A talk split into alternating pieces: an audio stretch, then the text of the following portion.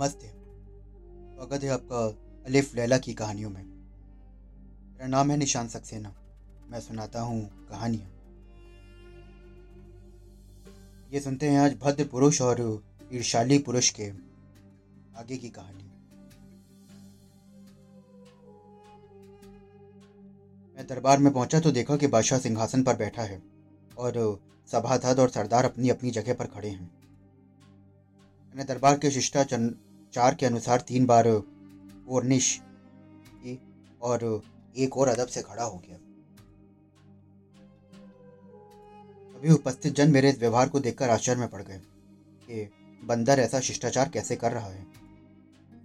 बादशाह को भी मेरी चाल ढाल देखकर बड़ा आश्चर्य हो रहा था। कुछ देर में दरबार बर्खास्त हुआ। बादशाह के पास केवल मैं और उसका एक वृद्ध अधिकारी रह गए। दोनों बादशाह के आदेश पर उनके साथ महल के अंदर गए। बादशाह ने शाही भोजन मंगवाया और मुझे खाने का इशारा किया।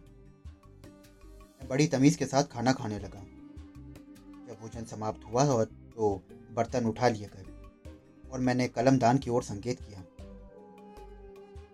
कलमदान मेरे पास आया और मैंने कुछ काव्य पंक्तियाँ लिखकर बादशाह को धन्यवाद देते हुए रची। सुंदर ढंग से कागज़ पर लिख दिया। बादशाह को यह देखकर आश्चर्य और प्रसन्नता अधिक हुई। उसने मुझे एक पात्र मदरा में भरकर दिलवाया। पीकर मैंने एक और कविता अपने दुर्भाग्य के बाद मिलने वाले सौभाग्य के संबंध से जोड़ दी। अब बादशाह ने शतरंज मंगवाई और इशारे से पूछा कि क्या इसे खेल सकते हो? मैंने स्वीकारात्मक रूप से अपने सर पर हाथ रखा। पहली बाजी बादशाह ने जूती, दूसरी और तीसरी मैंने जीत ली। बादशाह को इस पर झुंझलाहट होने लगी कि वो एक बंदर से हार गया। मैंने फिर एक काव्य रचकर कागज़ पर लिख दिया। इसका आशय था कि दो योद्धा दिन भर आपस में युद्ध करके शाम को मित्र बन जाते हैं और रात को युद्ध भूमि में सोते रहते हैं। इस बात से बादशाह का आश्चर्य अधिक बढ़ गया। उसने सोचा कि ऐसा बंदर जो मनुष्य से बढ़कर बुद्धिमता और हाजिर जवाबी प्रदर्शित करे, कभी ऐसा देखा और सुना नहीं गया। उसने ये बात अपने सभासदों से कही तो उन्होंने इस बात का समर्थन किया। तो बादशाह ने चाहा कि मुझे अपनी रानी और अपनी पुत्री को भी ये दिखा देना चाहिए। उसने खोजों के सरदार की आज्ञा दी कि आदमियों को हटाकर बेगम साहिबा और शहजादी को यहाँ लेकर आओ। बेगम तो साधारण रूप में आई। लेकिन शहजादी ने जो मुँह खोले आई थी, मुझे देखकर नकाब डाल लिया और बाप से बिगड़कर बोली कि आपको क्या हो गया है? परिचित पुरुष के सामने मुझे मुँह खोले हुए बुला लिया। आशा ने कहा कि तुम होश आवास में तो हो। यहाँ कौन मर्द है मेरे सिवाय? और मैं तुम्हारा बाप हूँ। मेरे सामने तो तुम्हें मुँह खोल कर आना चाहिए। और तुम हो कि खुद गल, गलती पर मुझे दोषी देती हो? शहजादी ने हाथ जोड़कर कहा कि अब्बा हुजूर मेरी कोई गलती नहीं है। ये एक बड़े बादशाह का पुत्र है। जो जादू के कारण इस दशा में पहुँचा है। ये देवते ने, जो एक शक्तिशाली जिन है, पहले आबनूस के द्वीप पर बादशाह अबू तैमुरस की बेटी की हत्या कर दी और फिर एक शहजादे को अपने जादू से बंदर बना दिया। बादशाह को यह सुनकर बड़ा आश्चर्य हुआ। उसने मुझसे पूछा कि क्या ये बात ठीक है? मैंने सर पर हाथ रखकर इशारे से कहा कि शहजादी ने जो भी कुछ कहा है, वो बिल्कुल ठीक कहा है। वो बादशाह ने शहजादी से पूछा कि तुम्हें ये सब किस्सा कैसे मालूम हुआ? उसने कहा कि आपको याद होगा कि जब मेरा दूध छुड़ाया गया था तो मेरी देख रोक और पालन पोषण के लिए एक बुढ़िया रखी गई थी। वो जादू टोने में पारंगत थी। उसने मुझे इस विद्या में सत्तर रंग सिखा दिए मुझमें इतनी शक्ति है कि चाहूँ तो आपका सारा देश उठाकर समुद्र में फेंक दूँ। जो व्यक्ति जादू के ज़ोर से मनुष्य के बजाय किसी अन्य जीव की देह धारण कर लेते हैं, मैं उन्हें तुरंत पहचान लेती हूँ। और मुझे ये मालूम हो जाता है कि किसके जादू से ये हुआ है। इसलिए मैंने पहली नज़र में ही इसे पहचान लिया कि ये बंदर नहीं, बल्कि राजकुमार है। आशा ने कहा, बेटी, तुम इतनी गुड़ी हो। ये मुझे मालूम ही ना था। लेकिन क्या तुम में इतनी शक्ति भी है कि इसे पहले जैसी देह में पहुँचा दो? राजकुमारी ने, जिसका नाम मलिका हसन था ने कहा कि अगर निसंदेह मुझमें ऐसी शक्ति है आशा बोला कि अगर तुमने ऐसा कर दिया तो मैं तुम्हारा बड़ा आभार मानूँगा। और इस राजकुमार को अपना मंत्री बनाकर तुम्हारे साथ विवाह कर दूँगा। शहजादी ने पिता की आज्ञा शिरोधार कर अपने सामान में से एक छड़ी मंगवाई, जिस पर हिब्रू और मिस्र भाषा में कुछ अक्षर खुदे थे। फिर उसने अपने पिता से कहा कि आप लोग कुछ दूरी पर सुरक्षा पूर्वक बैठिए। हम लोगों ने ऐसा किया तो शहजादी ने कक्ष की भूमि पर छड़ी से एक बड़ा गोला खींच दिया। हिब्रू और मिस्त्री भाषाओं में कुछ मंत्र पढ़ने लगी। इसके पश्चात वो घेरे के अंदर चली गई और कुरान शरीफ की कुछ आयतों का पाठ करना आरंभ कर दिया। कुछ ही देर में घटा टोप अंधेरा छा गया। हमें मालूम हो रहा था कि जैसे प्रलय काल ही आ गया है।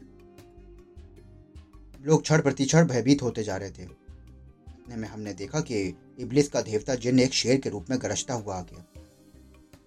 शहजादी ने कहा कि, दुष्ट, तुझे चाहिए था कि मेरे बुलाने पर मेरे पास विनय पूर्वक आता? तेरी ये हिम्मत के मुझे डराने के लिए तूने ये रूप रखा। उसने कहा कि मनुष्यों और जिन्नों में समझौता हुआ था कि एक दूसरे के मामले में दखल ना देंगे। तूने उस समझौते को तोड़ा है। शहजादी बोली कि तूने पहले ही समझौते को तोड़ा है। वो फिर गरजा और उसने कहा कि तेरी इस गुस्ताखी की मज़ा चखाता हूँ। तूने यहाँ आने की मुझे तकलीफ़ देकर की है।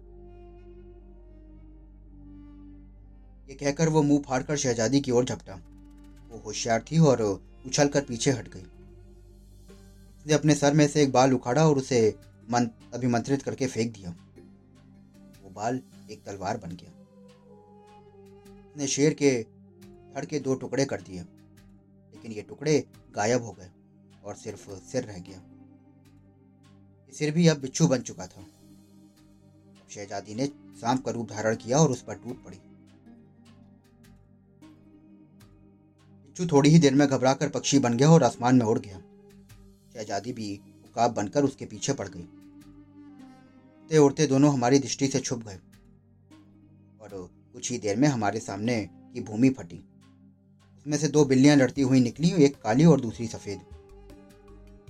देर तक वो दुम खड़ी करके चीखती रहीं और काली बिल्ली भेड़िया बनकर सफ़ेद बिल्ली पर झपटी। सफ़ेद बिल्ली के पास कोई उपाय ना देखकर वो कीड़ा बन गई। और तुरंत एक पेड़ पर चढ़कर उस पर लटके अनार के अंदर घुस गई। वो अनार बढ़ने लगा और बढ़ते बढ़ते घड़े के आकार का हो गया। फिर वो पेड़ से अलग हो गया और हवा में इधर उधर लहराने लगा। कुछ ही देर में वो अनार ज़मीन पर गिरकर फट गया और उसके टुकड़े इधर उधर बिखर गए। उनमें से सैकड़ों दाने पृथ्वी पर गिरकर फैल गए। वो भेड़िया तुरंत एक मुर्गा बन गया और उसने अनार के बिखरे हुए दानों को जल्दी जल्दी चुनना शुरू कर दिया।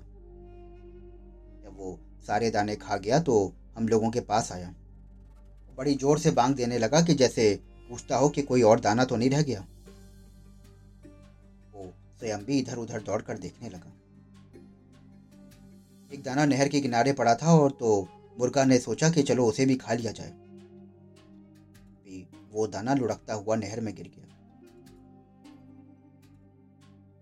नहर में गिरकर वो दाना मछली बन गया और मुर्गा भी उसके पीछे नहर में कूद गया। कुछ देर तक दोनों आँखों से उछल रहे।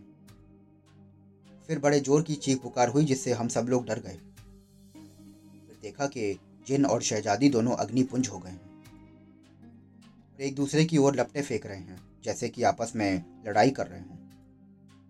मालूम होता था कि आग फैल गई है पूरे जगह में। से भी भयानक समय तब आया जब जिन शहजादी से लड़ना छोड़कर हमारी ओर झपटा और हमारी ओर लपेटे फेंकने लगा। बादशाह का मुँह झुलस गया और मेरी दाई आँख में एक चिंगारी पड़ गई, जिससे मेरी वो आँख फूट गई। में हम लोगों ने बड़ी ज़ोर का जय घोष सुना। शहजादी मलिका हसन अपने साधारण शरीर में आ गई और जिन राग का ढेर होकर दिखाई देने लगा। शहजादी ने एक गुलाम से पानी मंगवाया और उसे अभिमंत्रित करके मुझ पर छिड़का। मैं पहले जैसा हो गया था सिवाय दाई आँख फूटने के। मुझे और कोई हानि नहीं हुई थी। मैंने सोचा कि शहजादी को इस उपकार का धन्यवाद दूँ। तो शहजादी ने इसका अवसर ही नहीं दिया।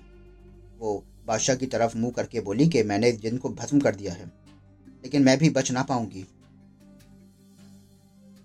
हमारी समझ में नहीं आया कि ये क्या बात बोल रही है? अग्नि युद्ध बड़ा भयानक होता है। कि आग कुछ क्षणों में मुझे भस्म कर देगी। जब मैं मुर्गा बनी थी उस समय, अगर अनार का आखिरी दाना, जिसमें जिन ने स्वयं को छुपा रखा था, मेरे अंदर पहुँच जाता तो जिन उसी समय खत्म हो जाता और मुझे कोई हानि ना पहुँचती। बादशाह ने रोकर कहा कि, बेटी, तुम कैसी बातें करती हो? तुम्हारे बगैर हम क्या करेंगे? देखती नहीं कि खोजा मर गया है और मेरा मुँह झुलस गया है। और यह शहजादा, जिस पर तुमने उपकार किया है, ये दाई आँख से काना हो गया है। इधर शहजादी ने भी चिल्लाना शुरू कर दिया। हाय जली, हाय मरी। और देखते ही देखते वो भी जल कर जिन की तरह राग का ढेर हो गई।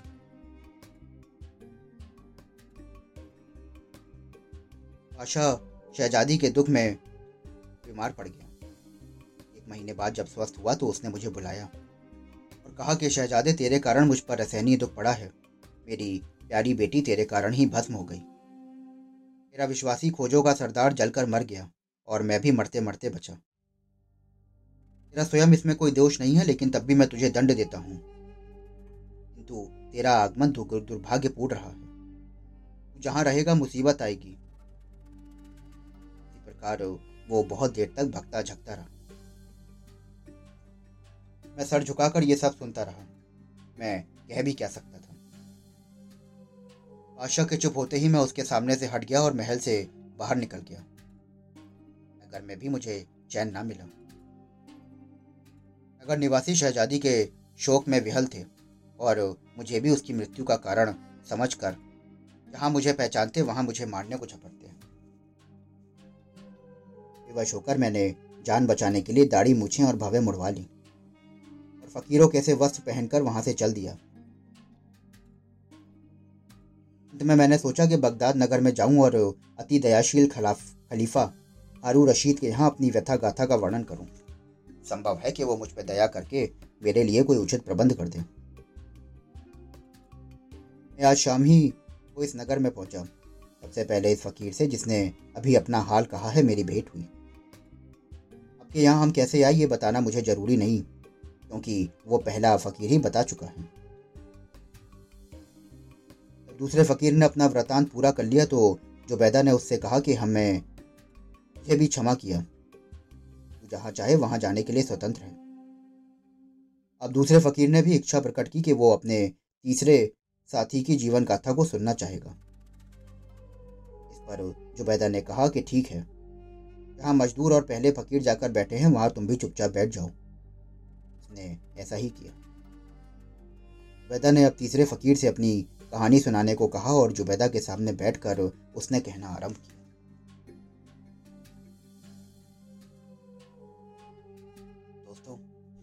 अभी आप सुन रहे थे भद्र पुरुष और ईर्षालु पुरुष का भाग दो। ये किस्सा यहीं संपूर्ण होता है।